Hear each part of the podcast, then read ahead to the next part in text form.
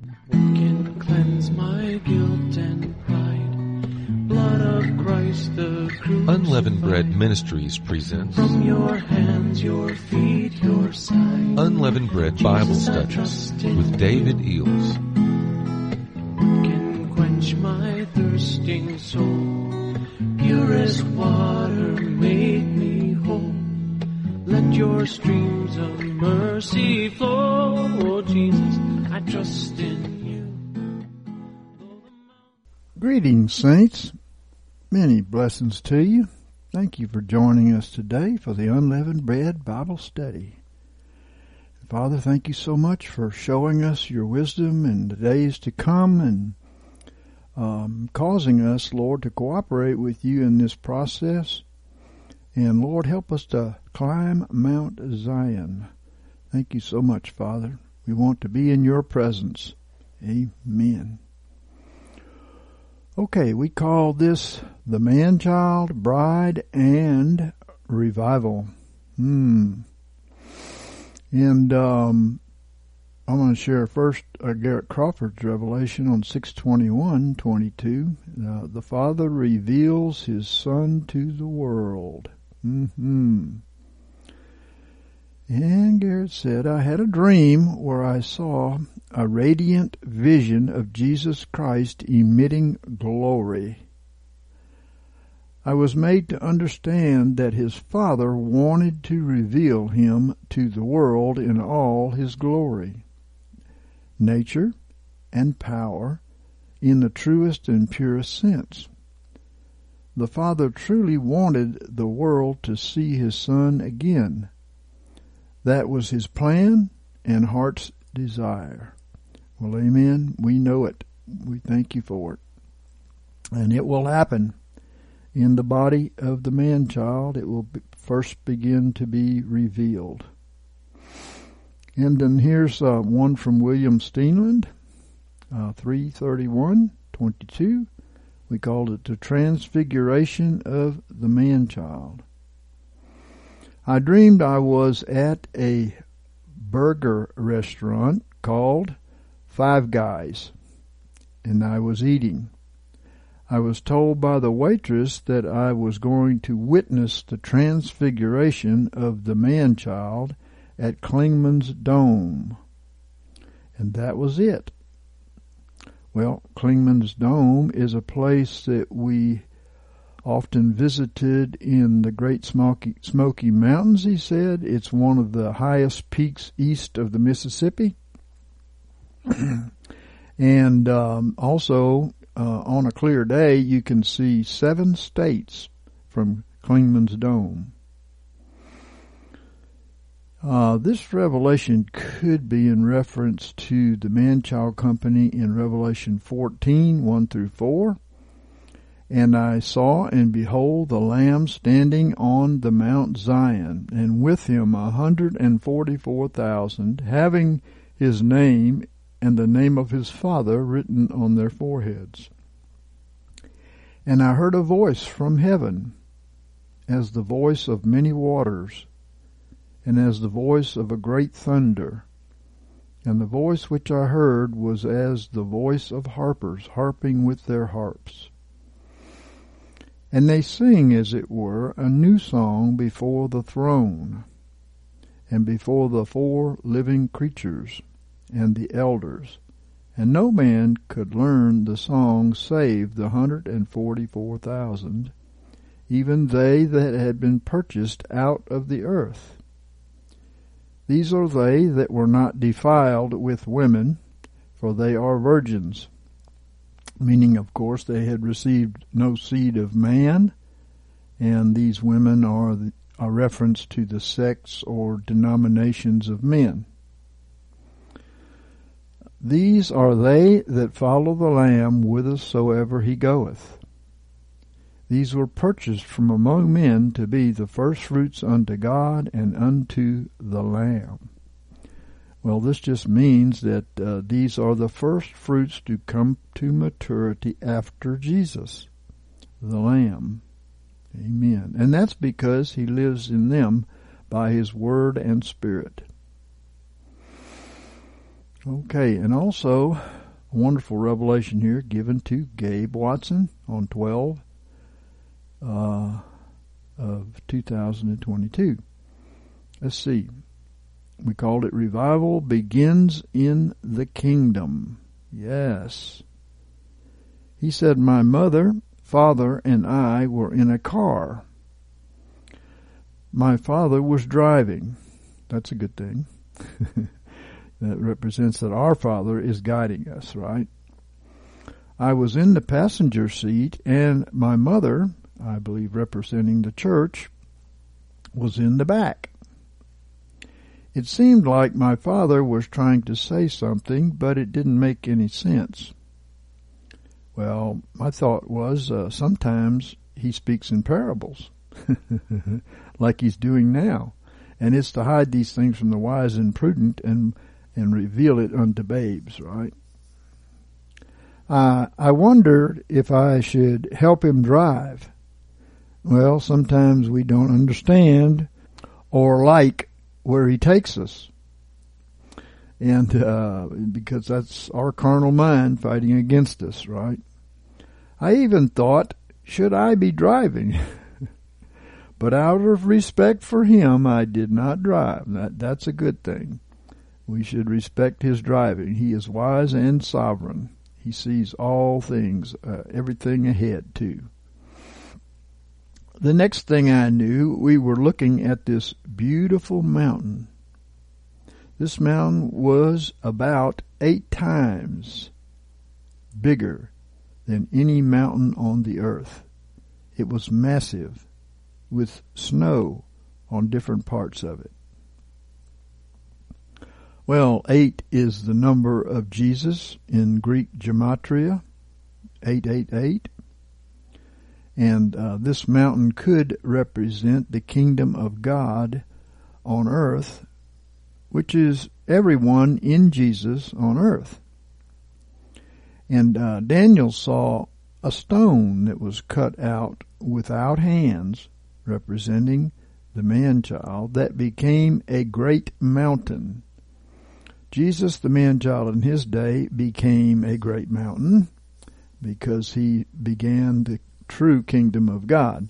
Now Jesus is coming to repeat this worldwide, uh, and it is going to bring about this great mountain through the man child's ministry. The flesh profits nothing, it's the spirit that gives life, right? That's what Jesus said.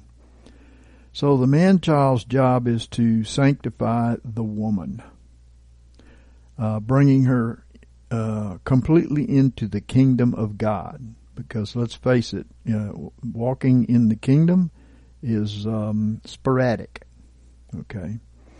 So this great mountain is his people on earth. The stone struck the beast kingdom in the feet and crumbled his old, his whole end time kingdom.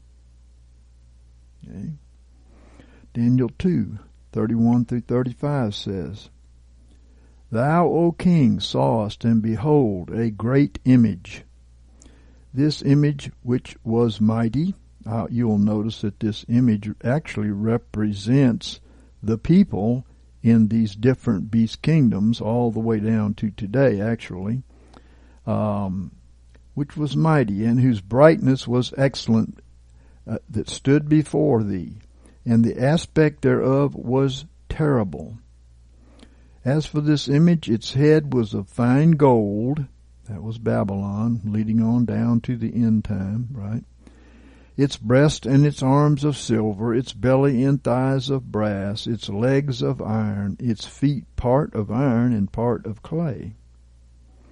Thou sawest till a stone was cut out without hands meaning it's uh, it was not man made, but God made, like the man child. Nobody in the man child can claim any credit. This is a, an act of God's grace and mercy. So, which smote the image upon its feet that were of iron and clay, and brake them in pieces.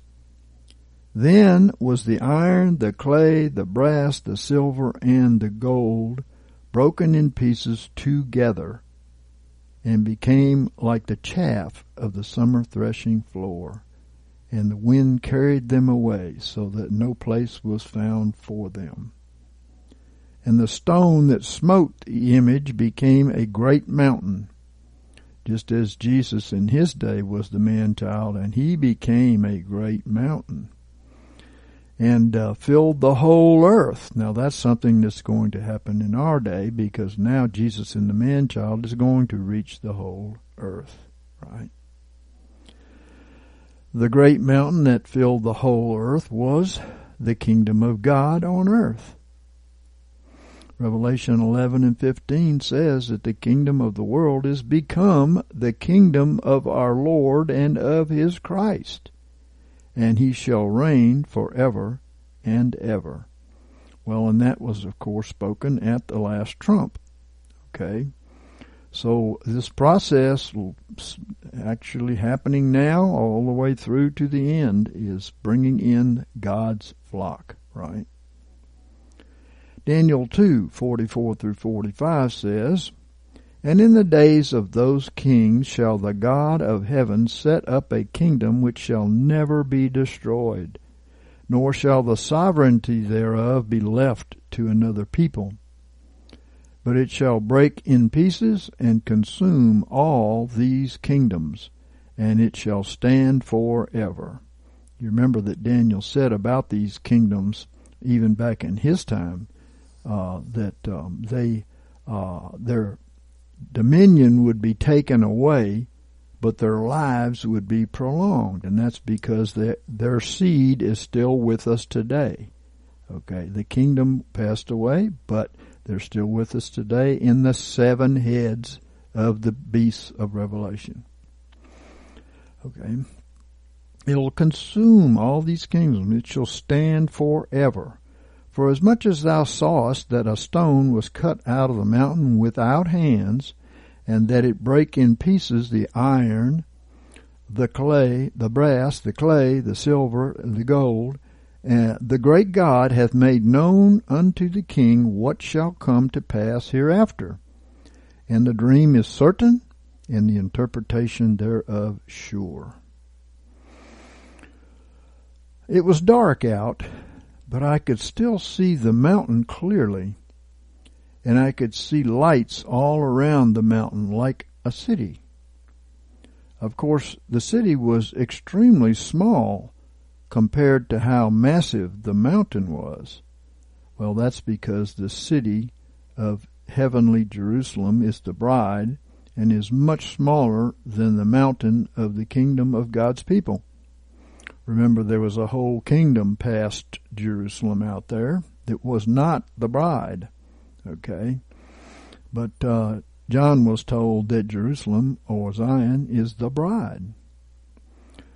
So the mountain was uh, right in the middle of this city, and it looked very majestic. It was strange because I was looking slightly down on this mountain and city. It didn't seem strange that we were higher than the mountain and the city. As I was watching the mountain, I was Im- unimpeded uh, by any part of the car. In other words, it didn't seem like it was uh, there, right? He was just seeing this clearly, you know. So he could see the mountain right through the car. My mother, uh, again representing the church, was also observing the event. Mm, the church is going to get a front seat view of what's going on in these days, and it's going to start them uh, drawing closer to God. The real church, the called out ones, right? I looked up into the air and I noticed a laser beam of light diagonally from the left to the right shooting down from heaven towards the mountain. As it hit the mountain, it started to cause a fire on the mountain. And this, I believe, is the man child in whom Jesus lives by his light, uh, and it will begin the fiery revival. It was a very translucent fire. It wasn't extreme. In other words, it was a supernatural or spiritual fire, right? However, I had a sense if the laser stayed on the mountain, it might consume it. True. You know, Hebrews 12 and 29 says, For our God is a consuming fire. What he likes to consume is flesh. Put your flesh on the altar. You are the priests of God, right? As this was happening, swarms of birds were leaving the mountain in droves. It seemed like they were leaving because of the fire. That's that's uh, leaving the kingdom, and this revival will cleanse the kingdom of the Babylonish birds, um, as it did in Jesus' day. Revelation 18 and 2 says, And he cried with a mighty voice, saying, Fallen, fallen is Babylon the Great, and is become a habitation of demons, and a, ho- a hold, or a prison, of every unclean spirit, and a hold of every unclean and hateful bird.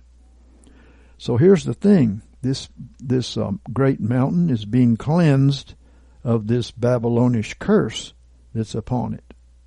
Even all the Babylonish religions that are upon it. And um, these demons are fleeing because of this revival. As I was watching this unfold, I was absolutely amazed. I didn't know if I was saying it out loud or thinking it, but I was saying, wow, this is so spiritual. This is something that is happening in the end time. I didn't want to miss it, and I wanted to keep watching. I was saying to myself, do not sleep, because if you do, you're going to miss it. Yes, this is not a time to sleep. This is a time to wake up. Amen. It almost seemed when I said these words, I fell asleep, if only for a second. And when I woke up, I saw nothing but darkness where the mountain had been, and the sky was completely dark. See, you do not want to go to sleep now. You want to watch all of this. You want the God is showing us revelation here. Isaiah 60 and 2 says, For behold, darkness shall cover the earth, and gross darkness the peoples. Can you see it? I can, yeah. But the Lord will arise upon thee, and his glory shall be seen upon thee. Oh, praise God. He is going to reveal His glory in the earth. I was now looking through the windshield of the car. The windshield was wet, but I could see clearly through the middle of the windshield. But around the edges of the windshield, it was blurry from the water. I believe that this represents the outpouring of the latter rain of the Spirit of God, which starts with the man child and uh, begins the revival. And as we know, at that time, uh, both the latter and former rain will be poured out, but uh, according to type, the man child will be the first to receive the latter rain, just as Jesus was the first to receive the former rain. And then passing these on to the disciples. I could see a few lights, but they were very blurry because of the water on the windshield. I knew I was on a road now, and I remember looking up to try to find the mountain. I was level with the city because the lights were now in front of me rather than me looking down upon them. And then I woke up and he found a picture that closely reflects what he saw here, which we will post, of the huge mountain and the city before it. Okay, so we got this uh, next revelation we called Climbing Mount Zion to Give Birth to the Man Child. Tiana Fire, 12 19 22. Mm-hmm. I dreamt that I was heavily pregnant and in the third trimester. Well, representing the woman church who is pregnant with Jesus in the man child reformers. Okay. So this man child is about to be born from the woman, right, of Revelation 12, right? Revelation 12, 4 and 5 says, And his, that is the dragon's, tail draweth the third of the stars of heaven, and he cast them to the earth. This represents, of course, the great falling away of one third of Abraham's seed, which is identified by God as the stars of heaven. No, it's not the angels. And um, the dragon standeth before the woman about to be delivered, that when she is delivered, he may devour her child.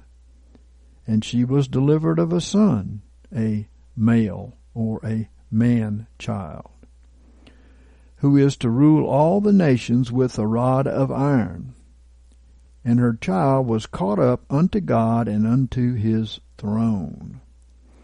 And then in 14 we read, And there were given to the woman the two wings of the great eagle, that she might fly into the wilderness, which is the tribulation, unto her place, where she is nourished for a time and a times and a half a time by the man child, just exactly as Jesus did as a type and a shadow for us, right? Three and a half years he taught. And the wilderness is the tribulation to come. Very near now, though. Uh, and um, from the face of the serpent. In other words, protection from the serpent. Uh, as you know, uh, Jesus uh, taught the disciples for three and a half years uh, before they went out and the beast made war against them, basically, and the harlot made war against them, basically. So there will be a time of, I say, relative peace so that the man child can raise up the woman, the fivefold ministry, the disciples to go forth two by two, etc., etc. Okay. I was on a riverside which had a steep mountain right next to it. I was ready to give birth as contractions quickly started happening close together, but they weren't painful. I felt, strongly that the baby was about to come out very quickly, but I was very calm and relaxed. After maybe five minutes, the contractions completely stopped. So I decided that I had time to go get some food. I was craving food from a restaurant called Abraham's, which was uh, dark green. Well, I think uh, we must feed on the word of the promise and have the faith of Abraham, which will bring us eternal life, represented by the color green. Uh, Romans 9, 6 through 9 says this, For they are not all Israel that are of Israel, neither because they are Abraham's seed, naturally he's speaking, uh, are they all children, but in Isaac shall thy seed be called. That is, it's not the children of the flesh that are the children of God, remember that, but the children of the promise are reckoned for a seed. It's the children who believe the promise. They are reckoned for a seed. Uh, so it doesn't matter who natural Israel is, it matters who spiritual Israel is, who is circumcised in heart, not in flesh.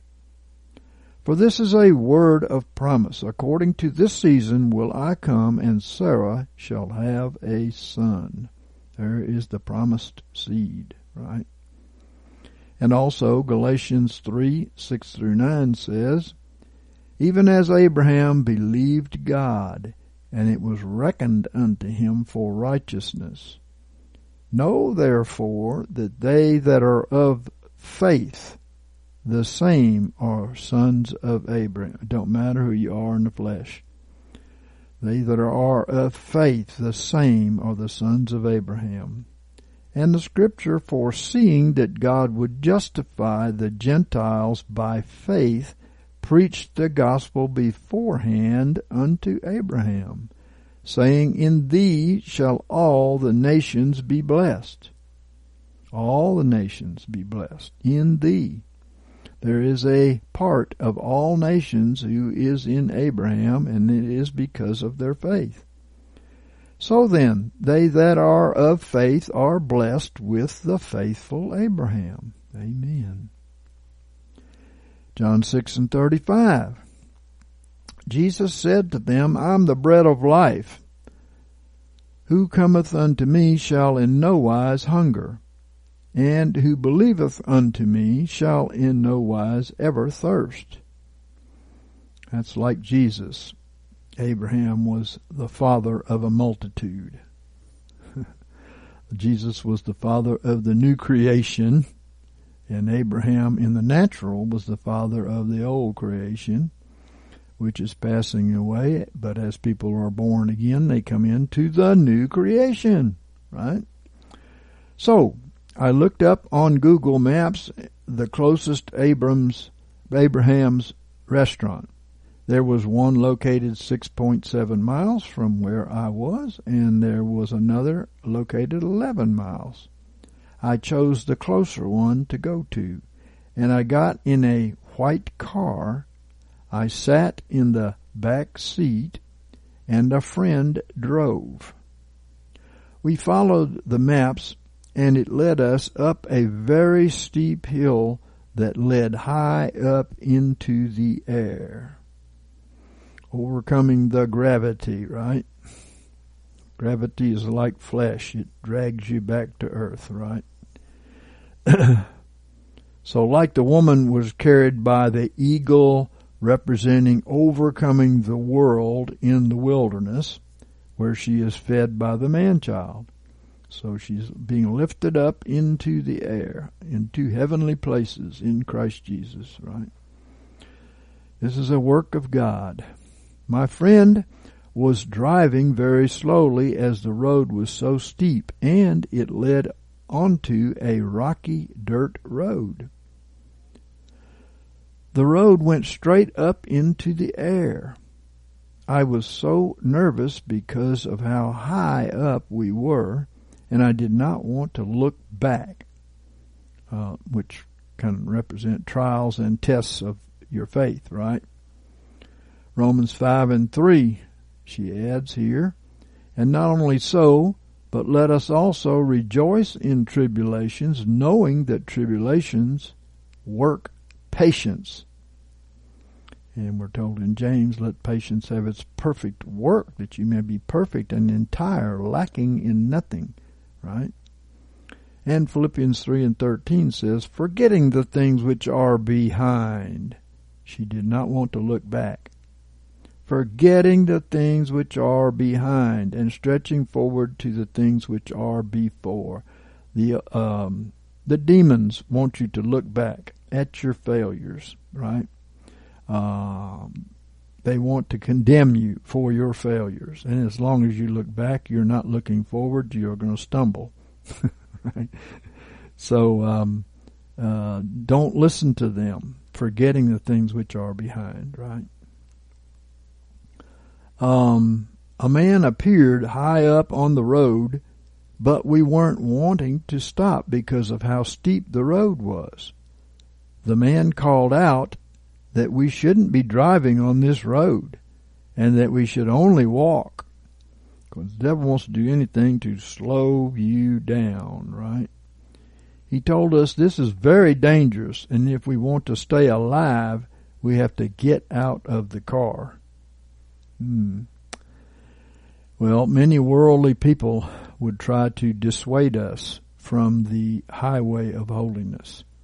Uh, they don't understand why you walk the way you walk in in obedience to the Lord and His principles. They don't understand it. They'll talk you out of it if they can. you know. And she went on to say, worldly ways and I would say, and thinking, are contrary to faith in Christ. Yes, and also Romans 8 and 14 says, For as many as are led by the Spirit of God, these are the sons of God. The sons of God, by the way, are going to be the ones on top of Mount Zion. And many more are going to follow in their steps. Okay. We couldn't do that because there was nowhere to park the car and we didn't want the car to go backwards. There was nowhere to even turn around. So obviously there is no time for backsliding when you are running a race. You will lose the race. We just kept driving and praying that the Lord was protecting us. Amen. A woman later appeared on the road and wanted us to not drive anymore because the road gets even steeper up ahead. Well, for those who walk by sight, um, danger is all they can see, you know. Yeah, the impossibilities is all they can see. We had no other choice but to keep driving. The road started getting extremely steep, and it literally looked impossible to walk up it, let alone drive up. Well, Matthew 19 and 26 says, And Jesus looking upon them said to them, With men this is impossible, but with God all things are possible. Faith is the victory that overcomes the world, saints. Faith, faith. Faith puts you on the wings of the eagle, right? We started getting attacked with fear so that the person driving started driving as fast as possible so we could get there quicker. the car started making a really loud noise. I was surprised that the car started going a little faster and how the person was able to keep the car going straight at such a high speed. Um, I would say this is representing perseverance in faith, despiting all the odds, right? John 14 and 27 says, I leave you peace, my peace I give to you, not as the world giveth, give I to you. Let not your heart be troubled, neither be it fearful. And James 1 and 12, Blessed the man that endureth temptation, for when he hath been approved, he shall receive the crown of life, which he promised to them that love him. She went on to say, This went on for a while, but praise God, we finally got to the top safely. That's representing the top of Mount Zion. And the top of Mount Zion, guess who is there? The Lord. That's where his throne is, right? When I looked at the map, I didn't realize that it would be around 6.7 miles straight up into the air. I felt that the baby would come out quickly when I was at the top of the mountain, and then I woke up. Yep, right on time. He will be right on time. And here's another one given to Tiana on 12-8-22. We called it Overcoming the World to Reach the Top of Mount Zion. Hmm. It's a race. Amen. I dreamt that I was living in a valley with other brethren. We were all gathered together and discussing a small village that was on a tall mountain near where we were. Hmm. Well, I believe the bride is climbing Mount Zion to the presence of God. And it is a small group of people. This is true we were told that it was the best village to live in. The people there were very friendly, and it was nice and small, peaceful and secluded. Yes, indeed, that's true of the bride, right? We heard stories about many different people that had tried to get up there before, but it was too difficult for them, so they just came back down to the valley. This is true. This is true. Um, you know, we told people coming here who said they wanted to come here, we told them, do not come here without a word from the Lord and make sure it's a word from the Lord. He told us to many people. And still, some people come and we find out they've really got no business here. We didn't do anything about that, of course. They did, you know. You know, uh, people who aren't spiritual um, don't understand Jesus. In fact, even religious people don't like the real Jesus. So they've made their own Jesus right? She went on to say, We also heard stories about others that had gotten lost on the way or died trying to get there. Mm-hmm. We've seen that too. And uh, we need faith uh, through all things and to escape the falling away. Amen.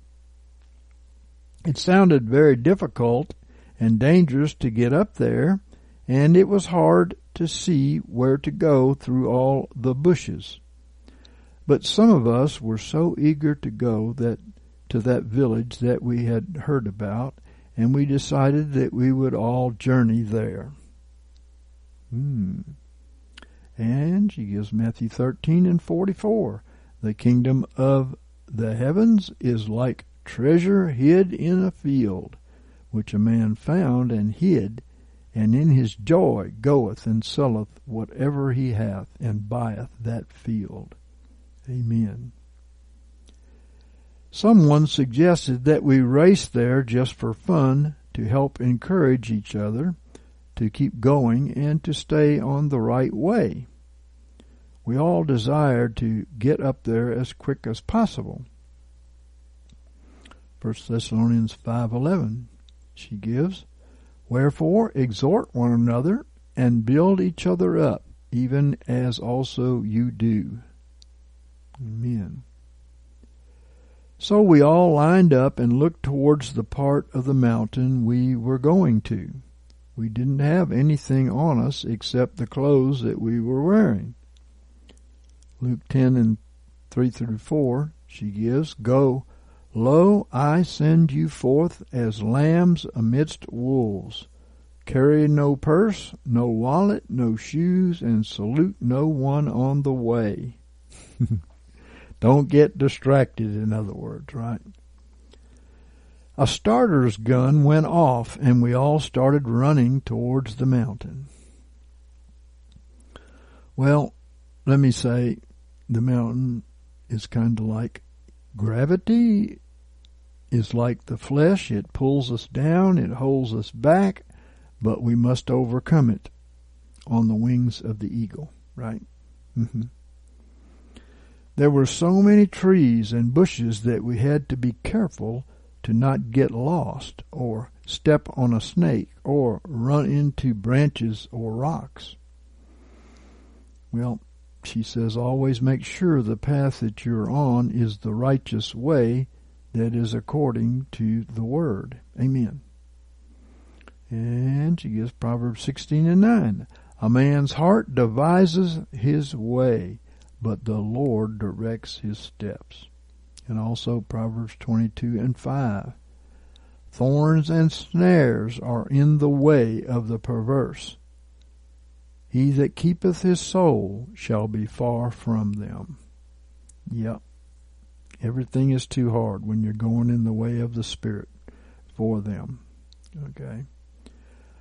I ran for a few minutes and I started believing for God to help me and I started being lifted up into the air about nine feet high while running. Well, that's good. Uh, the, the, the number nine, I believe, represents the fruits of the Spirit, and these are what help us to overcome the gravity of the flesh. See, the flesh is like a law, like the law of gravity. Uh, most people never escape that law, uh, but we have the law of the Spirit of life in Christ Jesus that sets us free from it, right? The other people called out to me asking how I was starting to fly, and I said, You have to have faith. Then they too, being lifted up a few feet off the ground, uh, Isaiah 40 and 31, she gives, But they that wait for the Lord shall renew their strength. They shall mount up with wings as eagles. They shall run and not be weary. They shall walk and not faint. Yes, hold on to your faith. Remember, it is the supernatural power of God, not yours, that counts. And that we uh, we enter into that through our faith. I was still lower than the trees, so I had to dodge the trees and the large rocks and go under branches so I wouldn't hit them, and I was moving at a fast pace. I asked God to help me with my faith, and I started to believe that I could go higher. And I got lifted up higher and higher.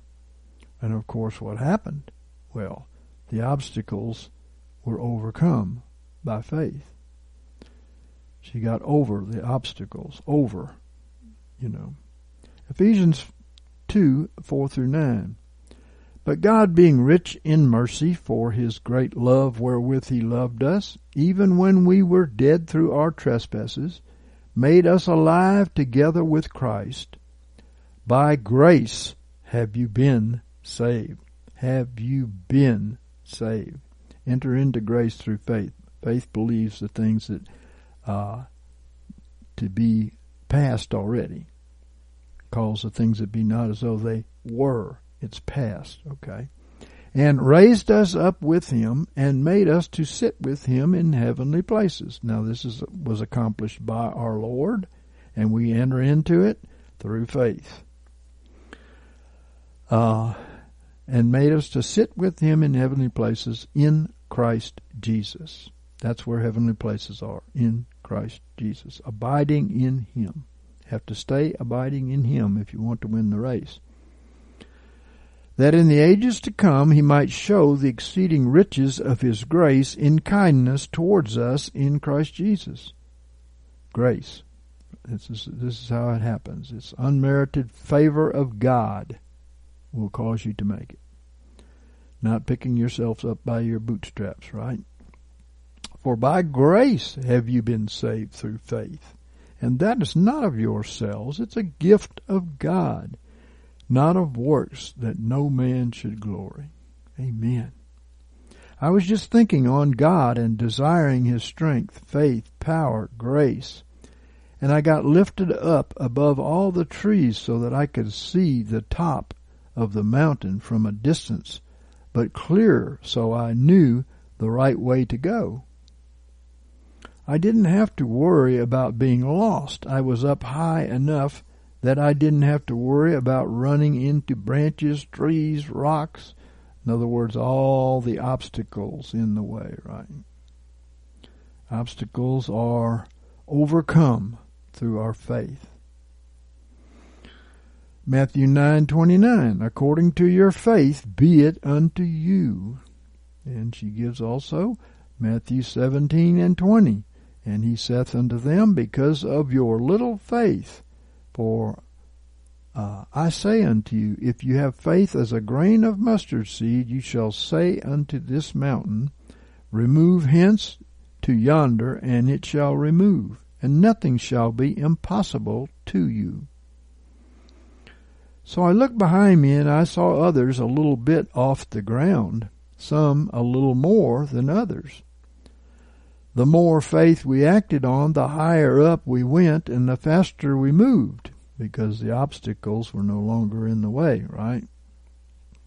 I started to get hit with doubt and unbelief about being able to fly, and my running slowed down and I started dropping slowly to around the height of the trees. Hmm. Um, so I could see clearly ahead. I couldn't see clearly ahead any more. Mark 4 and 40. And he said unto them, Why are you fearful? Have ye not yet faith? Amen. I started fighting and rejecting the doubt and the unbelief and the self works and thinking on His Word and to rely purely on God's works and strength and faith. Yes, it's His faith. Have the faith of God, right? We must reject the lies and cast down the enemy. Yeah, and 2 Corinthians 10 and 5 says, casting down imaginations and every high thing that is exalted against the knowledge of God. What is the knowledge of God? You know you have arrived. You're seeing the end from the beginning.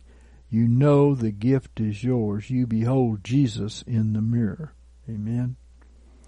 And bringing every thought into captivity to the obedience of Christ. After ho- overcoming the doubt and unbelief, it went away, and I started being lifted up higher and higher again. And she gives Matthew uh, 21, 21 and 22. And Jesus answered and said unto them, Amen, I say unto you, if you shall have faith and doubt not, you shall not only do what is done to the fig tree, but even if you shall say to this mountain, be taken up and cast into the sea, it shall be done. And all things whatsoever you shall ask in prayer, believing, you shall receive. All things. Wow. And Romans 4 20 and 21.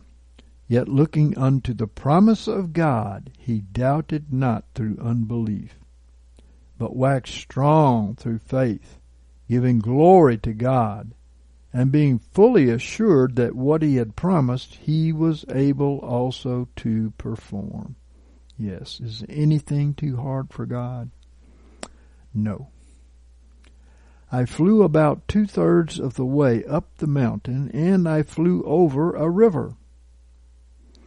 Well, overcoming an obstacle can bring us to pride and because she says, then I then started to get hit with thoughts of pride. Because I was ahead of the others and I started l- lowering to the ground again. So gravity, old flesh, was dragging her back down.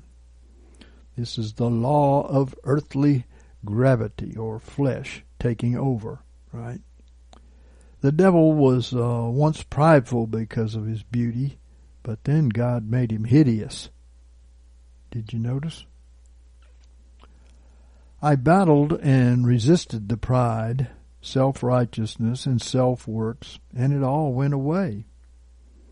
I was reminded that I am nothing without God, and everything is Him and for Him. Pride and arrogance is a stumbling block.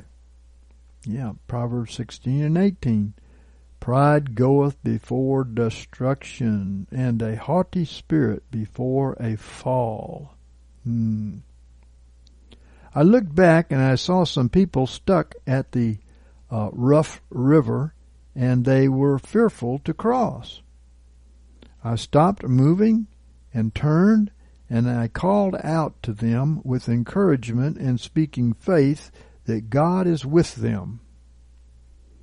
I genuinely desired for them to get to the top of the mountain, and I believed they would overcome this river.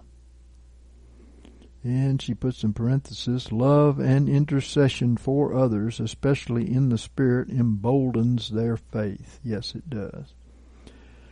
Romans 8, 26 and 27. And in like manner the Spirit also helpeth our infirmity. For we know not how to pray as we ought, but the Spirit himself intercedeth mightily for us with groanings unutterable, and who searcheth the hearts knoweth what is the mind of the Spirit, because he intercedeth for the saints according to God.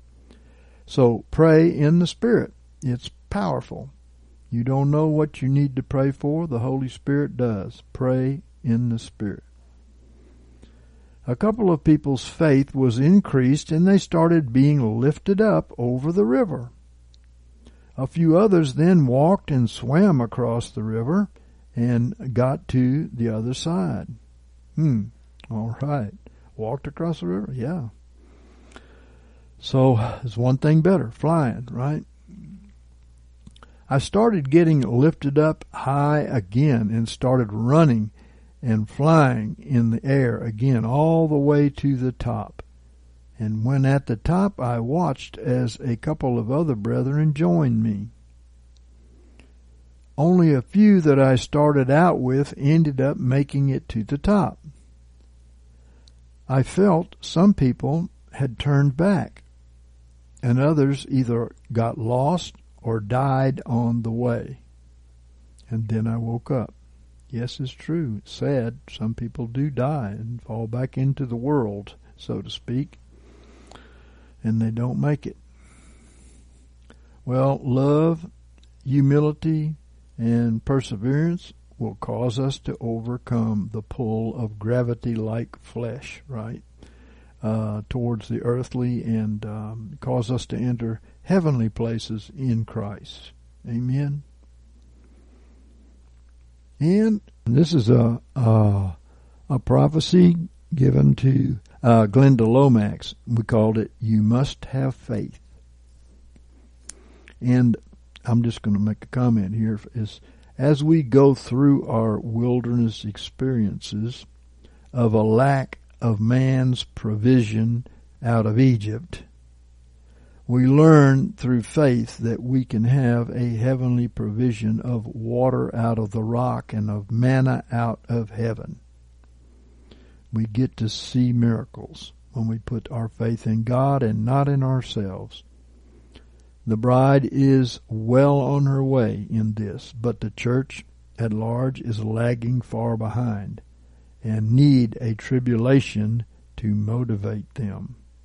So God is sending it. Keep that in mind as I share this revelation from Glenda. My children, be alert for my leading. Be alert as I am leading many of you out of where you are and into new situations. These will be situations of reduced provision. Again, this is where we start in our wilderness. Uh, reduced, we get this test test of reduced provision. Uh, but as we confess the Lord, the provision comes, right? As I am teaching you to rely only on me, if you will follow my leading, you will enter a wilderness and be fearful for a time, but you will leave a faith giant.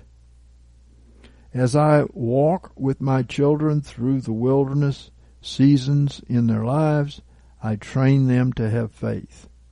I train them until their nature is changed from unbelieving to belief. I am a great and mighty God, and I am well able to provide for all of you, but this is not possible without great faith. Your provision in what is coming will be directly proportionate to your faith in me. Uh, in other words, in me to provide. Okay. So allow this training to come.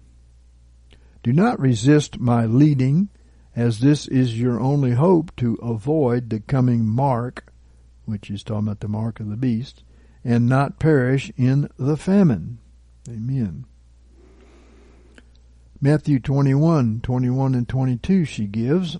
And Jesus answered and said unto them, Verily I say unto you, if you have faith and doubt not, you shall not only do what is done to the fig tree, but even if you shall say unto this mountain, Be thou taken up and cast into the sea, it shall be done. And that's the mountain of apostasy, by the way, you know. Um, verse 22, And all things whatsoever you shall ask in prayer, believing, you shall receive. There's the supernatural walk right there. Proverbs 3, 5 through 6. Run, excuse me, trust in the Lord with all of your heart, and lean not upon thine own understanding. In all thy ways acknowledge him, and he will direct thy paths. Philippians 4 and 19. My God shall supply every need of yours according to his riches in glory in Christ Jesus. Revelation 13, 16 through 17. And he causeth all, the small and the great, and the rich and the poor, and the free and the bond, that there be given them a mark on their right hand or upon their forehead, and that no man should be able to buy or sell save he that hath the mark, even the name of the beast or the number of his name and Revelation 14, 9 through 12. And another angel, a third, followed them, saying with a great voice, If any man worshippeth the beast and his image, and receiveth a mark on his forehead or upon his hand, he also shall drink of the wine of the wrath of God, which is prepared unmixed in the cup of his anger and he shall be tormented with fire and brimstone in the presence of the holy angels and in the presence of the Lamb. So don't believe the liars out there uh, that are telling you the mark of the beast is overcome by the mark of God. In other words, go ahead and take the mark of the beast because you'll have to you'll have to make it through this, right? And they they're teaching that in dead churches where they have no faith. And the smoke of their torment goeth up for ever and ever, and they have no rest day and night, they that worship the beast and his image. Who is the image of Christ? The body of Christ, or the image of Christ. Who is the image of the beast? The body of the beast is his image.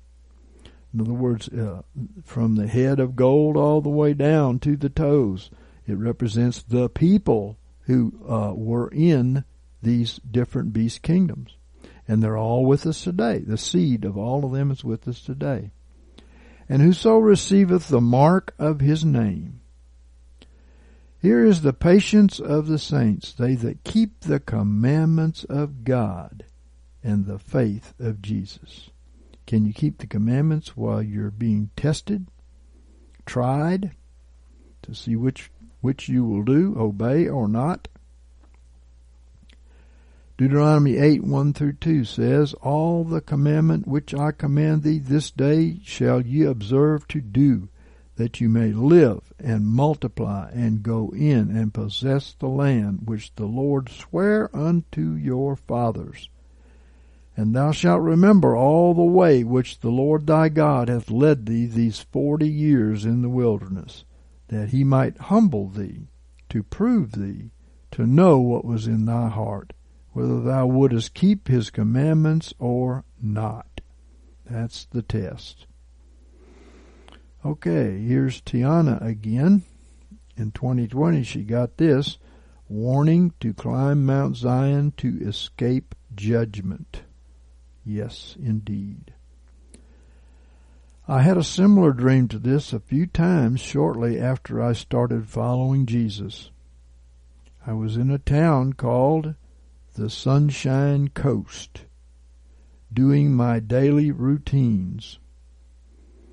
Well, this is a play on words. Uh, sun and Sunshine Coast represents the church or all Israel who are physical uh, and spiritual children of Abraham. She said, Suddenly I had this feeling and urge to go get on top of the closest mountain representing the call to sanctification in climbing Mount Zion. I didn't understand why, as I don't usually climb mountains, and I was currently busy doing things. Uh, well, in other words, many people have distractions that keep them um, in in potential danger down there in the world, and um, and they do, they don't know that they need to climb this mountain to spiritual safety in the presence of the Lord. Okay, continuing. Obedience is Christ's mandate. We are called to reach the high and the heavenly places of Mount Zion in the presence of God and heed the warning of the Lord to escape the wrath to come. Joel 3 and 17 says, So shall ye know that I am the Lord your God, dwelling in Zion, my holy mountain. Then shall Jerusalem be holy, and there shall no strangers pass through her any more. Amen. So I drove to the closest mountain, and I climbed to the top. Well, I would say, and into the presence of God. That's where he lives, right? In them heavenly high places. I then watched from a distance a giant tsunami with large waves rushing into the town and all the surrounding areas. This was sudden, as no one saw it coming, and this had never happened before in this area. Good thing she heard the voice of the Spirit and followed, right? First Thessalonians 5, 2 through 9 says, For yourselves know perfectly that the day of the Lord so cometh as a thief in the night.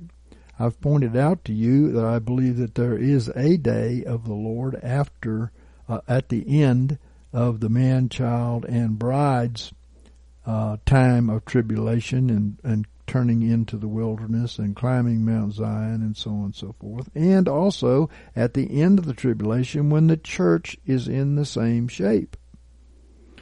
And because that's the the judgment that comes upon the wicked who have tribulated God's people along the path. Amen.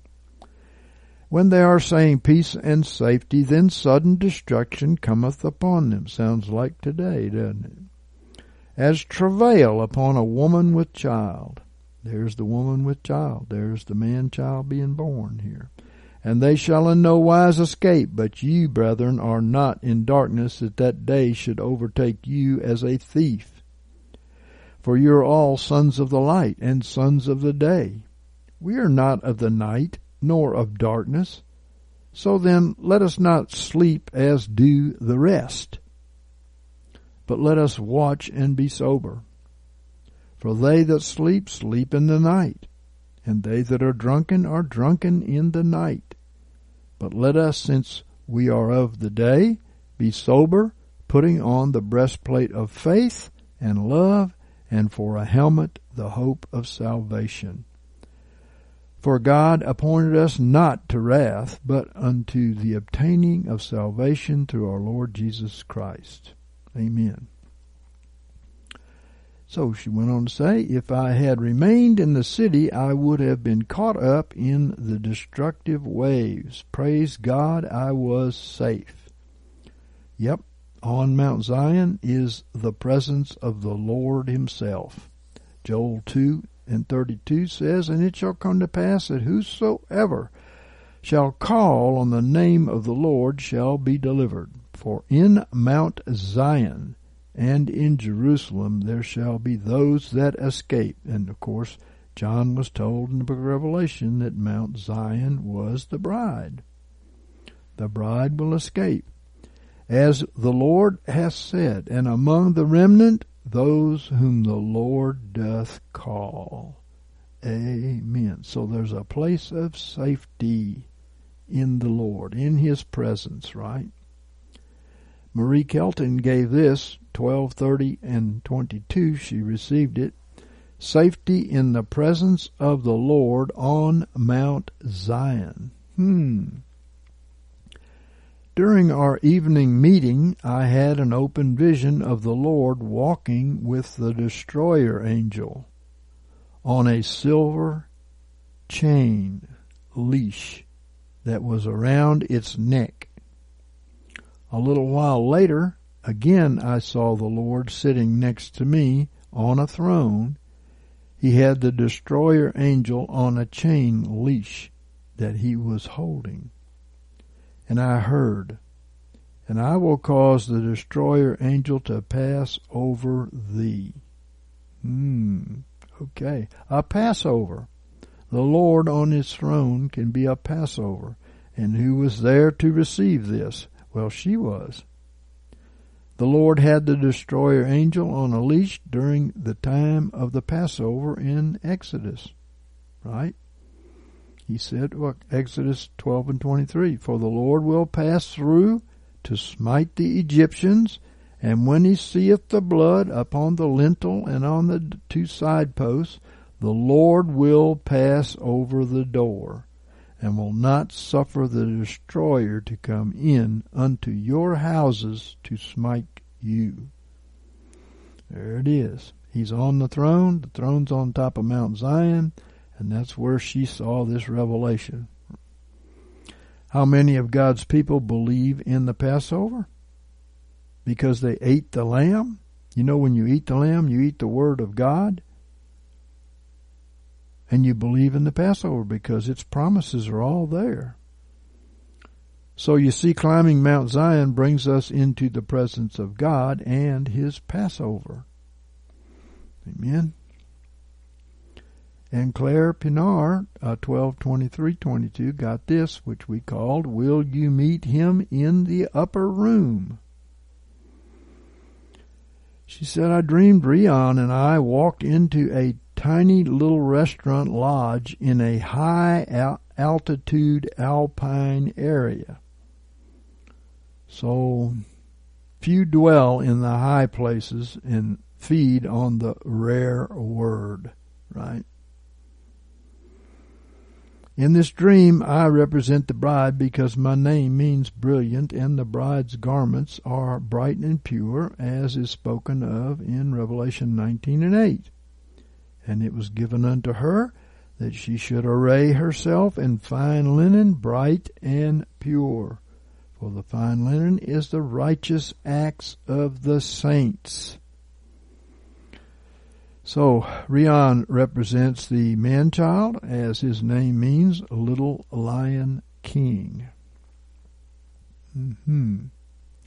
So, as we open the door, a Middle Eastern man in dark blue scrubs with a stethoscope around his neck was waiting for us to take us to the top level of the restaurant. Well, we know that Jesus is the ultimate healer for his people. He's the only one you can really trust in. Uh, we, the medical profession has let many people down and caused many deaths because they did not pay attention to what the depopulationists wanted to do with this plague that they released with the vaccine. Okay, dark blue scrubs denotes that Jesus is coming in his heavenly attire to judge those who require it and to perform surgery on those who need it. The stethoscope relates to how Jesus listens to the desires and state of the heart.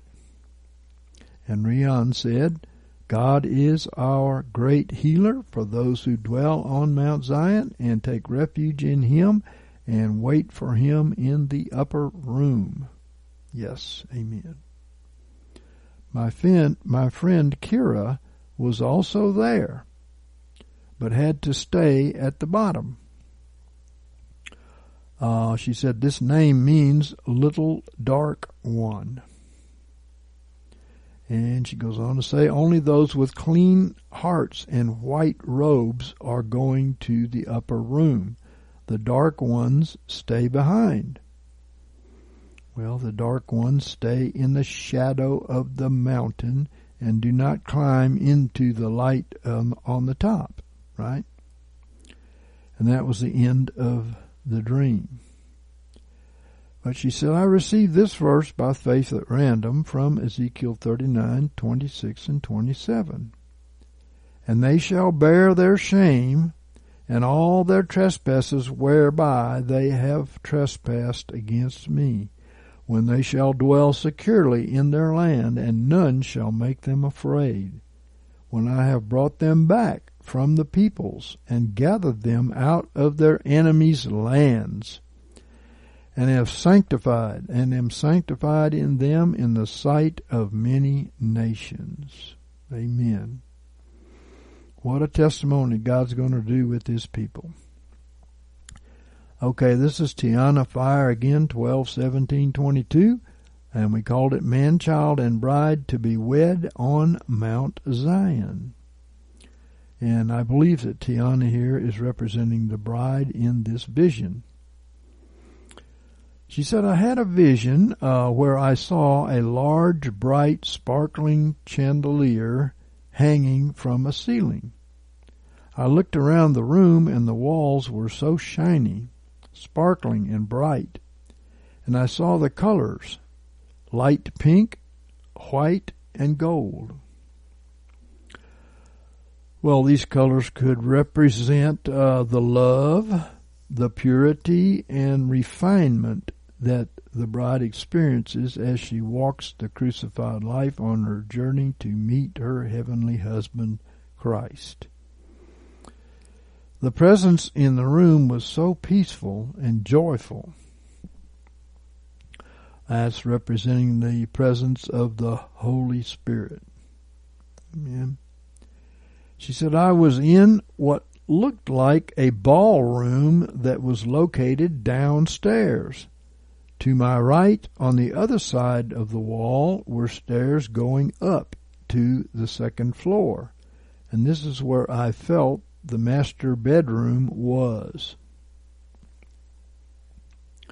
Well, spiritually, the master bedroom on the second floor represents where Jesus will consummate the marriage to his bride in heavenly places, right?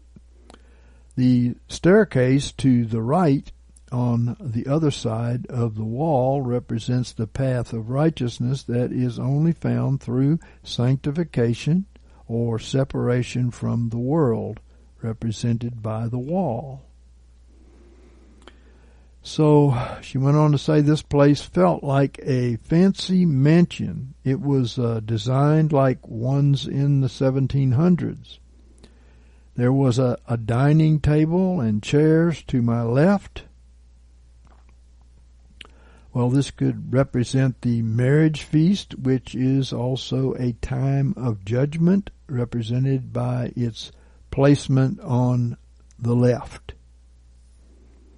Okay. Straight ahead of me was a man standing in the ballroom with his back to me.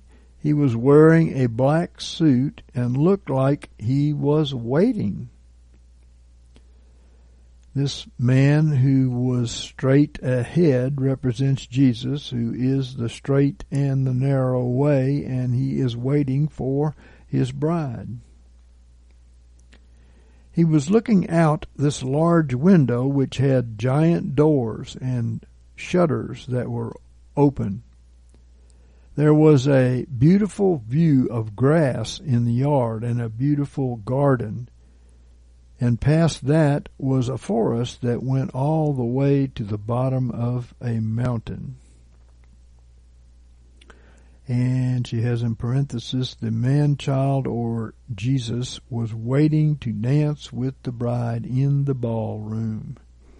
Amen.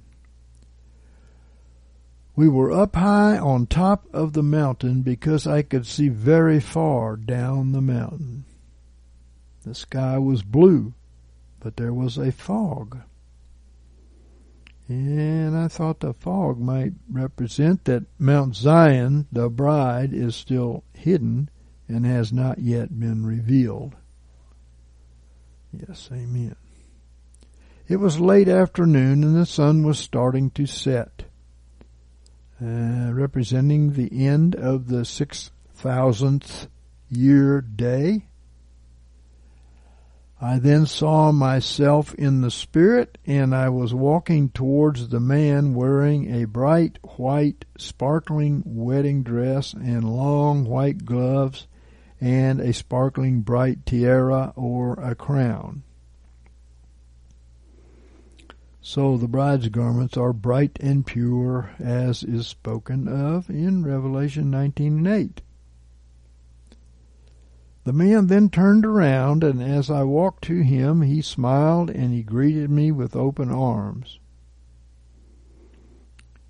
And she says, Lord Jesus welcomes those who are counted worthy to open with open arms. And first, second Thessalonians, excuse me, one and five says, a manifestation of the righteous judgment of God, that you be counted worthy of the kingdom of God for which you also suffer. So he's talking about the saints, how we do go through chastenings to bring us into his presence, right? I felt that we would be down in the ballroom for a little while, but then we were will be going upstairs to the master bedroom. Amen. Okay, this is Samuel Fire 12 21 22, and we called it UBM, the tip of the spear for the man child ministry. Amen. Samuel said, I asked God what the world would look like right before the seven year tribulation. Now listen to this. It's very, uh, well, it is right exactly what I've been saying is coming. And so this, he's talking about a time that we are now approaching. Okay. He said, I saw a vision. There was a lot of unity in the world, markets and trade. Oh, this is what they're promising when they restore the destruction that has come upon the markets. All trading was going well on all sides with profit and expansion, and more jobs and large payouts with bonuses. Many loan applications were getting approved. Wars mostly ceased to the extent that no armies were shooting at each other. There were many people able to travel and enjoy a better standard of living. The cost of living became much easier for the lowest earning bracket of people, and medicine and health greatly improved, and there was less disease. Okay, um, this is the beginning of the wealth spread through the GCR, Global Currency Reset, and the redistribution of Babylon's hidden treasures of darkness, which were given in Psalm 45 to Cyrus, which is a type of Trump. And he has these, ready to try to restore this uh, depression we're headed into. Um, the hidden health technologies are promised to be released uh, other technologies that are far beyond what we've experienced are to be released. Uh, this is all stuff that the the deep state was hiding from us. They were partaking of it, but they really wanted all of us to die so they could take over the earth, right? So uh, this prosperity can't last for the wicked. This is what I've been saying. It it just can't last for the wicked, for they're under the curse but they will be able to see what they are missing. And the curse drives people to the Lord. It was as though everyone was on the verge of a man-made utopia and beginning to head into a golden age. Isn't that just exactly what the the false prophets of um, the people out there are doing? The New Age people are doing. There was a one world government, as we see forming right now, right? World currency and a one world religion, as we see forming right now. You live and let live, right? Everyone started to agree on merging into and being controlled in uh, one format. So this is the one world order, their Tower of Babel. And you know what ultimately happened to the Tower of Babel, right? Okay. As soon as I saw this, something triggered a major chaos. Well, let me say, could this be a plague released and the world war that follows the coming of Jesus in the man child in Revelation 6 1 through 4? Could be. I remember I said this thing is going to start out good because it's going to be able to bring God's people back to their promised land to rebuild their kingdom. Okay. but then it's going to end bad. Why? Because the rest of the people don't deserve, nor will it help them to be in prosperity. Please listen. Everything was shown for what it truly was lies and deception, and it all started falling apart. It was like a thin veil covering something to disguise it, and then it had caught on fire, and the whole thing is in turmoil and flames. Well, hence the refuge, right? Why does it have to be this way? because there is no peace to the wicked, saith the Lord. Why can't the, the wicked have peace? Well, Isaiah 26, 9 to 11 says this, With my soul have I desired thee in the night, yea, with my spirit within me will I seek thee earnestly. For when thy judgments are in the earth, the inhabitants of the world learn righteousness. It takes judgment for this. It motivates them to seek God. Verse 10 goes on to say, Let favor be shown to the wicked, yet will he not learn righteousness. Oh, that's not, that's terrible. I mean, what's more important to have a rough time down here and enter into heaven or to have a wonderful party down here and enter into hell because you didn't seek the Lord?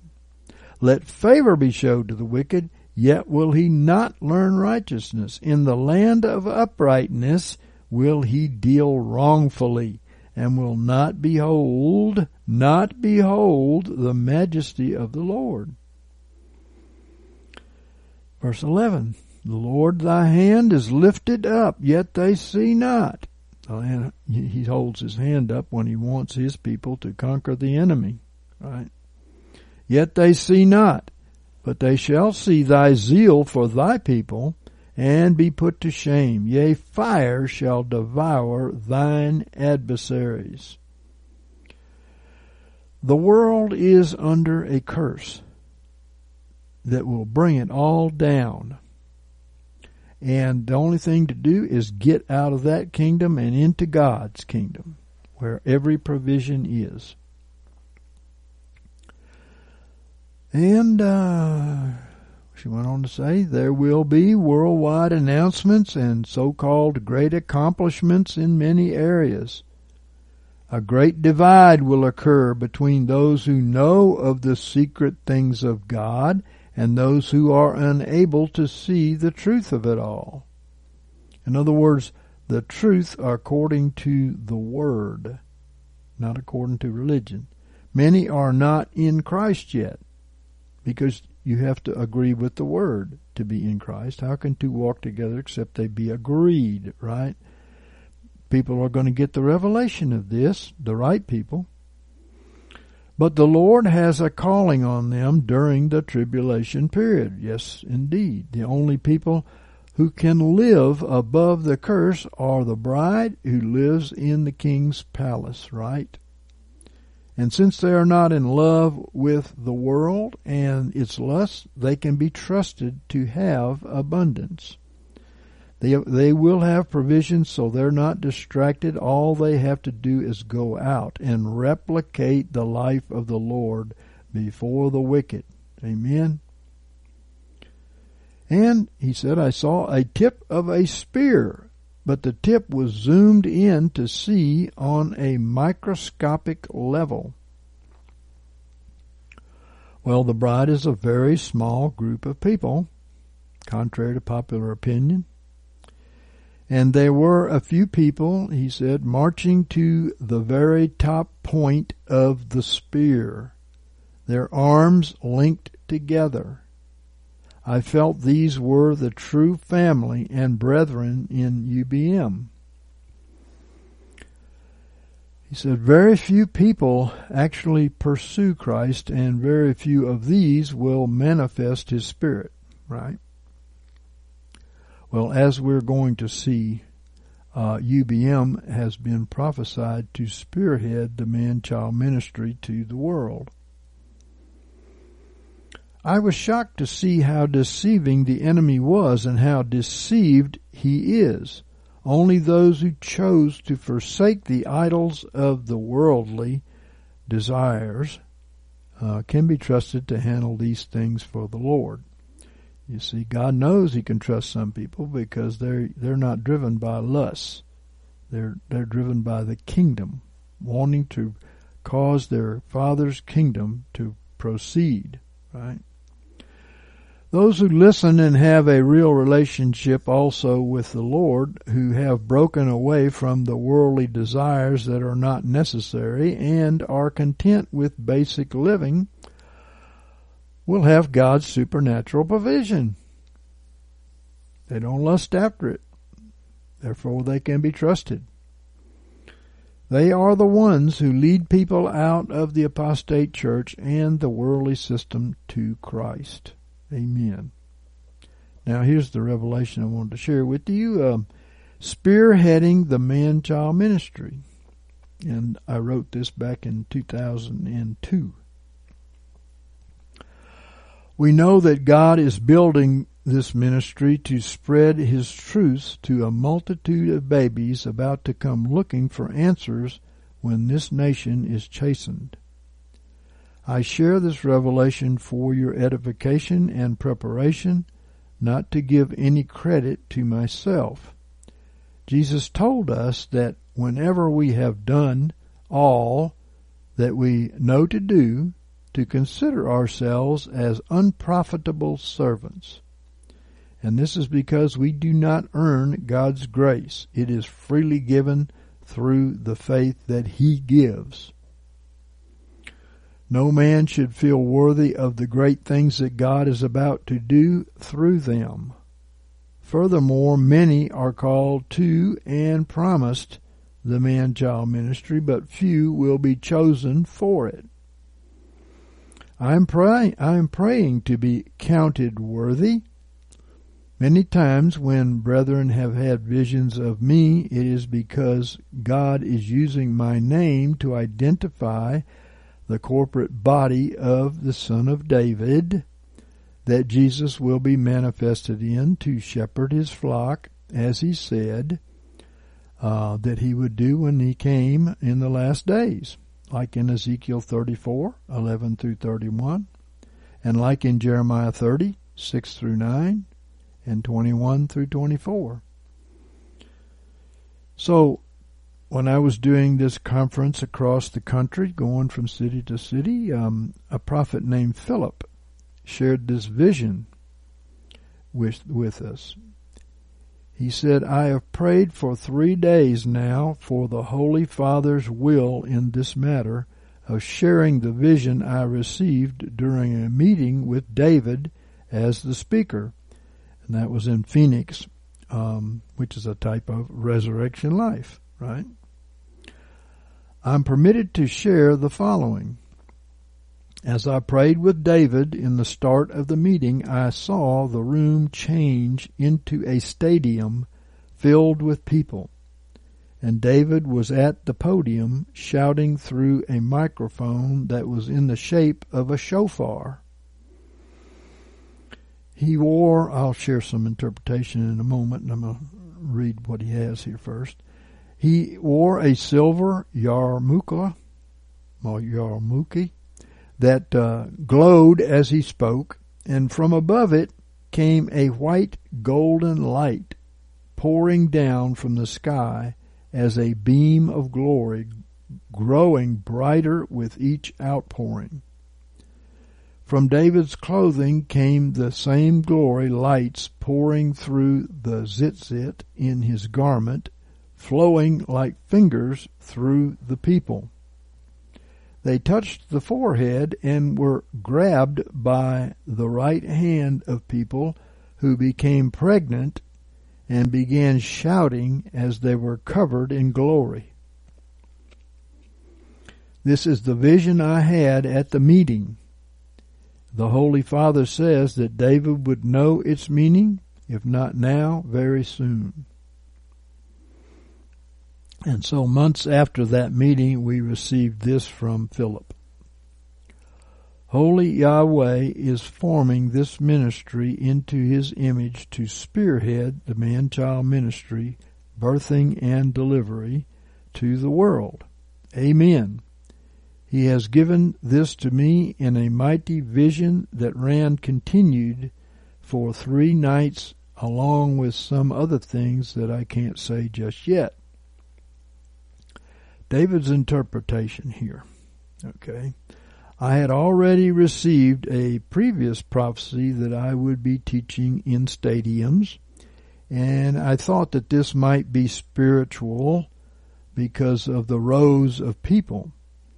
Um, the word is passed on from person to person as each tier speaks to greater and greater circles of people in a geometric progression. In other words, you may receive it, then you turn and share it with five, right? And, and on and on. It, it's a geometric progression. Like a stadium is built, larger and larger circles. Uh, hear the word going forth from the center, right? I've been contacted by many who have told us that they are using our broadcast for MP3 audios uh, for their home Bible study groups, and of course we now we know many missionaries are also doing the same thing. And also multitudes are copying our materials and passing them on. A shofar turns inaudible breath, which is the same Hebrew word for spirit, into the audible voice of the Spirit or the Word, which warns God's people and destroys the enemy as in Gideon's battle. And we're all called to this ministry of being a vessel through whom the pure word of the Spirit will flow. The people being touched on the forehead by the light from heaven are those who humbly receive the word and so receive the renewed mind of Christ. And these are grabbing the light with the right hand which represents those who act on the word and so have the renewed works of Christ. Uh, these become pregnant with the seed of Christ through the word. He that doeth the will of my Father is my mother. Amen. When this seed bears fruit in the womb of the heart and mind, that is eventually birthed to the world, they will be seen as the image of Christ. And that is, of course, opposed to the image of the beast, those who walk in the flesh, right? In Jesus' day, Jewish men normally wore a simple tunic at work or home, but when uh, assembling in public gatherings, they would cover their tunic with a large rectangular cloth called the talit, which is a prayer shawl that draped over the shoulders almost to the ground. Right? The Torah commanded them to wear the tzitzit, which were fringes or tassels at the four borders. Well, we know Hebrew uh, for borders here is corners or wings corners or wings. So we'll run into this again. Um, and that was of the talit, right? The corners or wings of the talit, the borders of the talit. And this was a reminder to keep the commandments. Deuteronomy 22 and 12 tells us, Thou shalt make thee fringes, that's the tzitzit, upon the four borders that's the Hebrew for kanaf, uh, corners or wings, right? Of thy vesture, which is the talit, wherewith thou coverest thyself. The tzitzit uh, tassels are tied into 613 knots to constantly remind the Jews of the 613 laws of Moses. Uh, 365 of these are thou shalt not type laws, and 248 are thou shall type laws.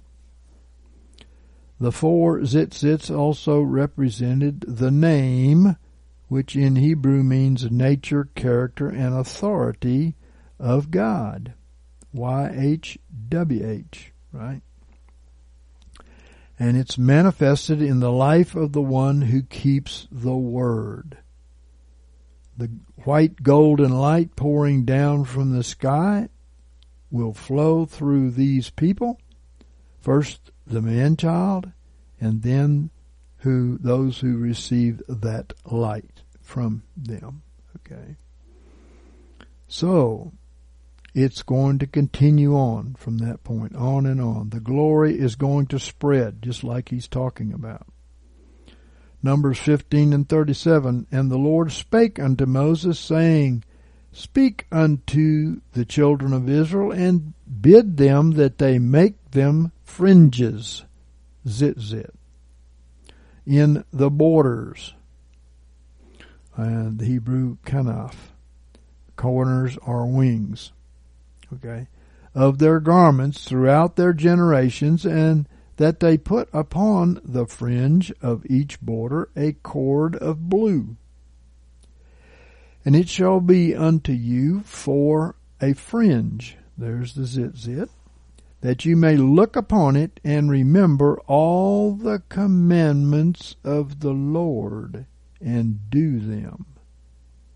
And that you follow not after your own heart and your own eyes, after which you used to play the harlot, and that you may remember and do all my commandments, and be holy unto your God. I am the Lord your God, who brought you out of the land of Egypt to be your God. I am the Lord your God. Well, like Jesus, the man child will fulfill Malachi's prophecy concerning the tzitzit as the two witnesses are being manifested to the world. Malachi 4 and 1 on down, I will read. For behold, the day cometh, it burneth as a furnace, and all the proud and all that work wickedness shall be stubble. And the day that cometh shall burn them up, says the Lord of hosts, that it shall leave them neither root nor branch. But unto you that fear my name shall the Sun of Righteousness arise with healing in its wings. Tzitzit. And you shall go forth and gambol as the calves of the stall. Amen. And you shall tread down the wicked, for they shall be ashes under the soles of your feet in the day that I make, says the Lord of hosts. Remember ye the law of Moses, my servant, which I commanded unto him in Horeb, for all Israel, even statutes and ordinances. Behold, I will send you Elijah the prophet before the great and terrible day of the Lord come. Kind of like um, John the Baptist and are John the Baptist of these days who are preaching repentance now, you know. And he shall turn the heart of the fathers to the children and the heart of the children to their fathers, lest I come and smite the earth with a curse. Well, honor your father and your mother, spiritually speaking and physically speaking, right? And you will live long on the earth. The Jews believed the Son of Righteousness would be the Messiah, who would have the power to heal whoever touched the tzitzit or the fringes on his garment. They did not know that this would be repeated in the end time through Christ in the man child company.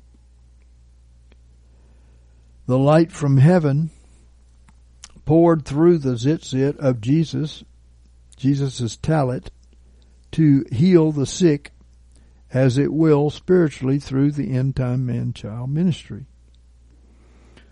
The uh, woman who had suffered from an issue of blood for 12 years came up behind him, touching the border or wings of his garment where the tzitzit was, and was healed.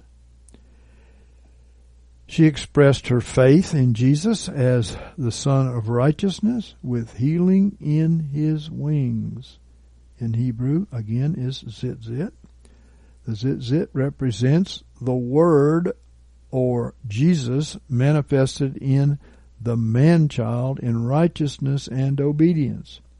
It represents the name or nature, character, and authority manifested in the one who wore it. Matthew 9 and 20 says this.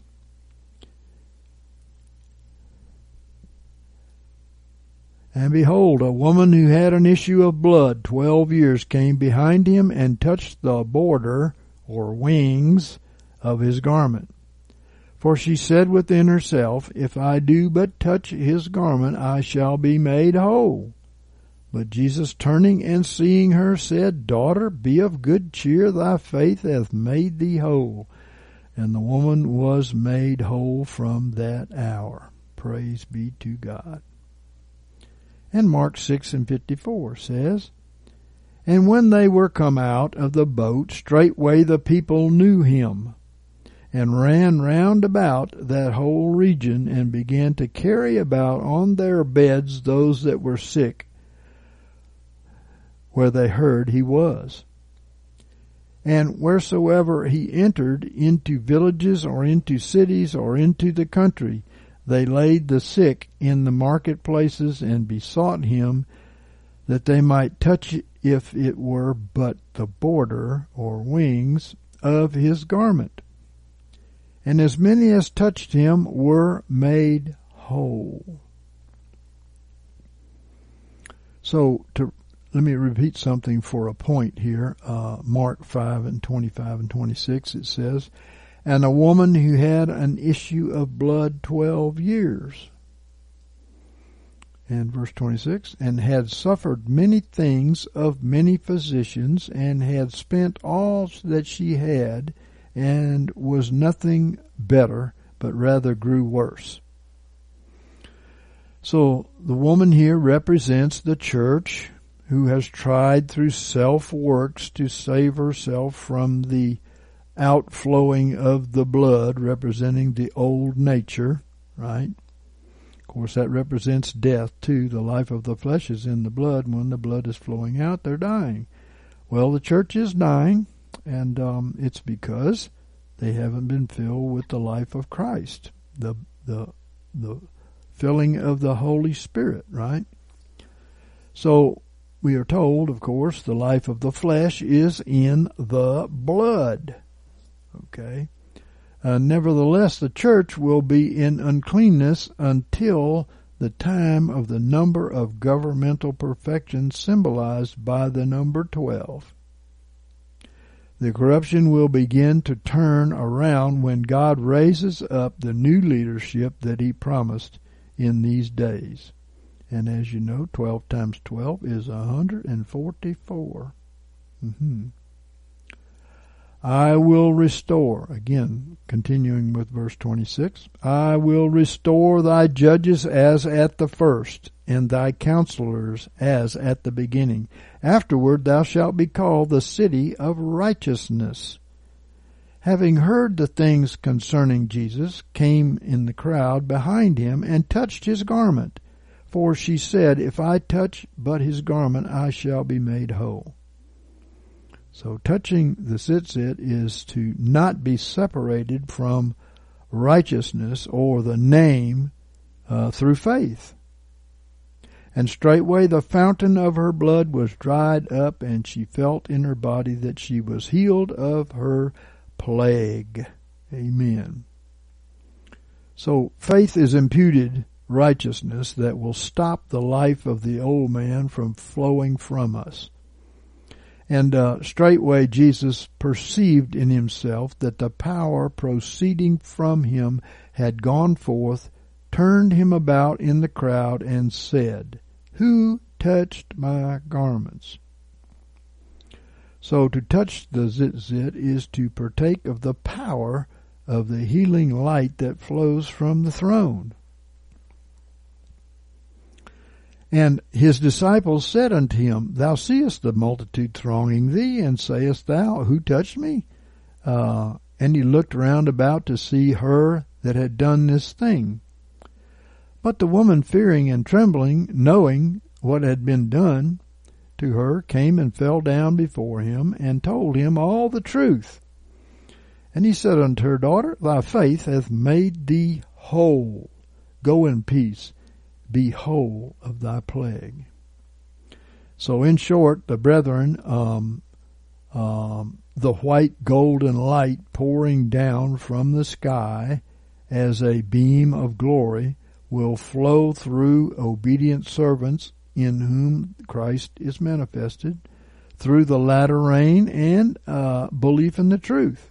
It will flow first through the man child and then through the witnesses to the church at large.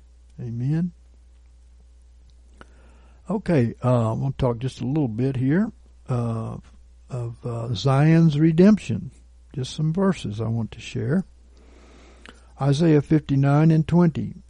And a Redeemer will come to Zion, and unto them that turn from transgression in Jacob, which represents the church, says the Lord. Isaiah 51:11. And the ransomed of the Lord shall return and come with singing unto Zion, and everlasting joy shall be upon their heads. They shall obtain gladness and joy, and sorrow and sighing shall flee away. Isaiah 35 and 8 on down uh, through 10. And a highway shall be there, and a way, and it shall be called the way of holiness. The unclean shall not pass over it. That's like climbing that mountain, right?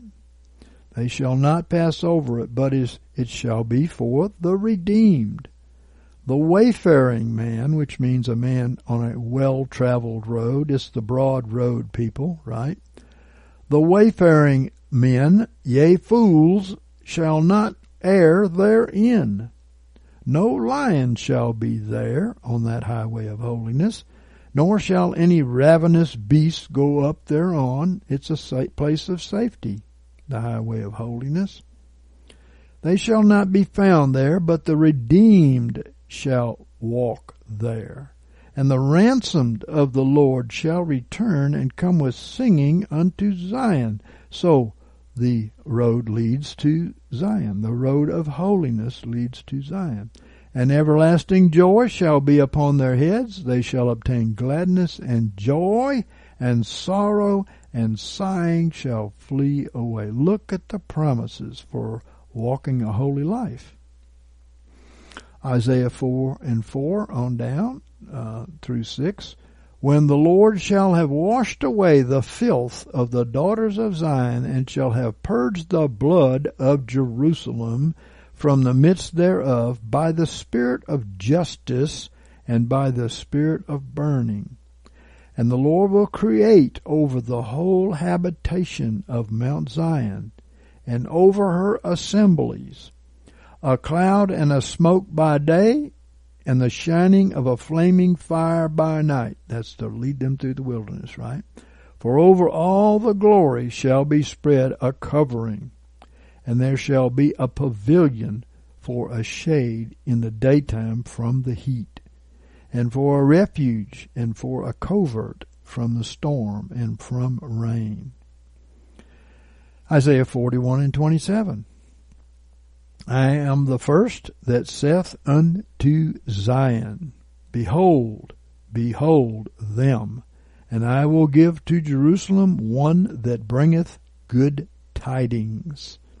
There's good news for the bride. Isaiah 40 and 9. O thou that tellest good tidings to Zion. Get thee up on a high mountain. O thou that thou that tellest good tidings to Jerusalem, the bride, again. Lift up thy voice with strength, lift it up, be not afraid. Say unto the cities of Judah, Behold your God. Behold, the Lord will come as a mighty one, and his arm will rule for him. The arm of the Lord is, of course, Jesus, who will rule through the man child, just like he did through the first body of David, right? Behold, his reward is with him, and his recompense before him. And verse 11 He will feed his flock like a shepherd. He will gather the lambs in his arm and carry them in his bosom, and will gently lead those that have their young. And Isaiah 52 and 7. We'll go through verse 8. How beautiful upon the mountains are the feet of him that bringeth good tidings, that publisheth peace, that bringeth good tidings of good, that publisheth salvation, that saith unto Zion, Thy God reigneth. The voice of thy watchmen, they lift up the voice. Together do they sing, for they shall see eye to eye when the Lord returneth to Zion. Hallelujah. How, that, how wonderful that will be. You know, the whole leadership. He said one flock and one shepherd, right? So therefore the Lord is going to move through his man child and they're going to all see eye to eye. And the first people that are going to get this revelation is Zion, the bride. And that's when the Lord returneth to Zion. Isaiah 46 and 13, I bring near my righteousness, it shall not be far off. My salvation shall not tarry. I will place salvation in Zion for Israel, my glory. Isaiah 51 and 16. And I have put my words in thy mouth, and I have covered thee in the shadow of my hand, that I may plant the heavens, and lay the foundations of the earth, and say unto Zion, Thou art my people. Isaiah 52 and 1. Awake, awake, and put on strength, O Zion. Put on thy beautiful garments, O Jerusalem, the holy city. Remember, the holy city is the one that's born out of heaven uh, in the book of Revelation. It's not that city over there that's corrupt to the very core. Okay? The holy city, uh, which is born from above.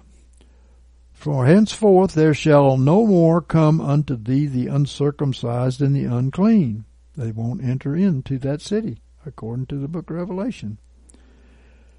Shake thyself from the dust. Arise, sit on thy throne, O Jerusalem. Loose thyself from the bonds of thy neck, O captive daughter of Zion.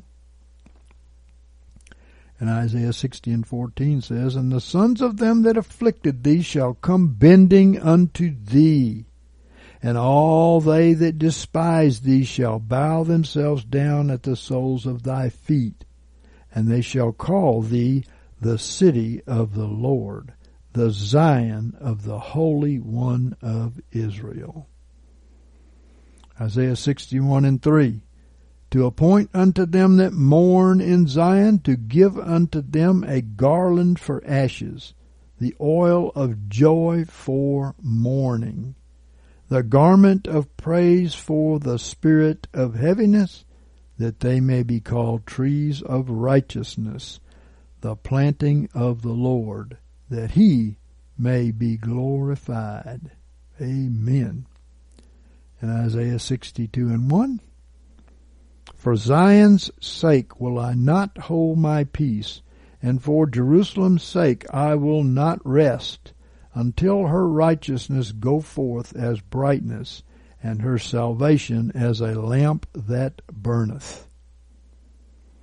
And 62:11 Behold, the Lord hath proclaimed unto the end of the earth, say ye to the daughter of Zion, Behold, thy salvation cometh. Behold, his reward is with him, and his recompense before him.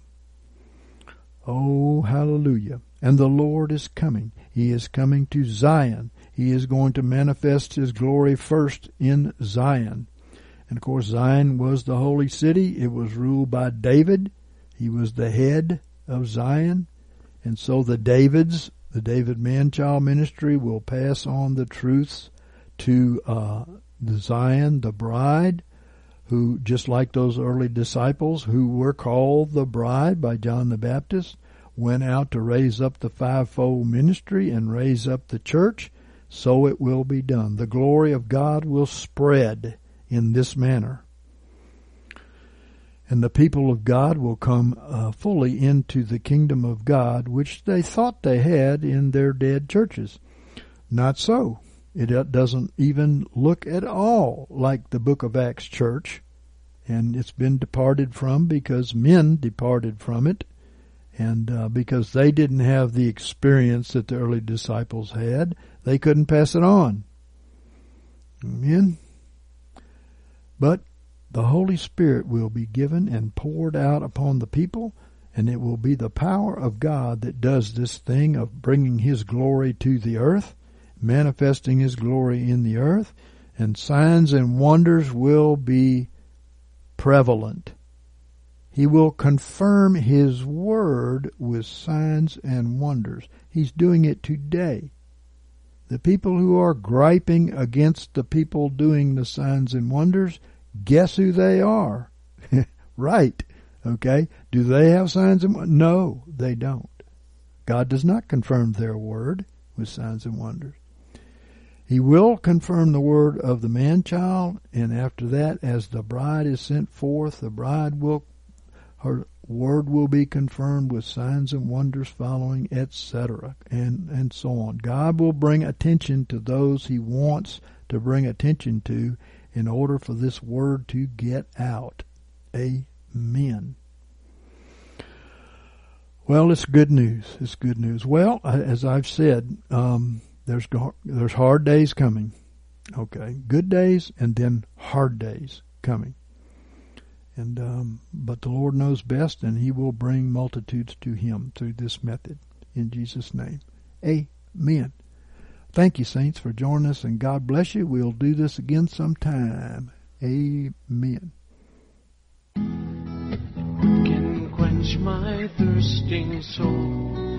Purest water made me whole. Let your streams of mercy flow. Oh, Jesus, I trust in you. Though the mountains fall into the sea, though the rivers rise, I still believe. For your mercy stands and your word is true. Oh, Jesus, I trust in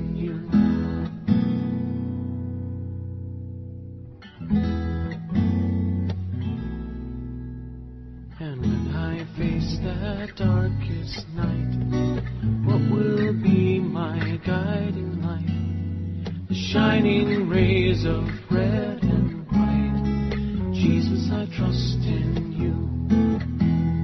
Oh, sacred heart, in you I find mercy seated for all time. I am yours and you are mine. Oh Jesus, I trust in you. Though the mountains fall into the sea, though the rivers rise, I still believe. For your mercy stands and your word is true. Oh Jesus, I trust in you. Though the mountains fall into the sea, though the rivers rise, I still believe. For your mercy stands and your word is true, oh Jesus, my Lord Jesus, oh Jesus.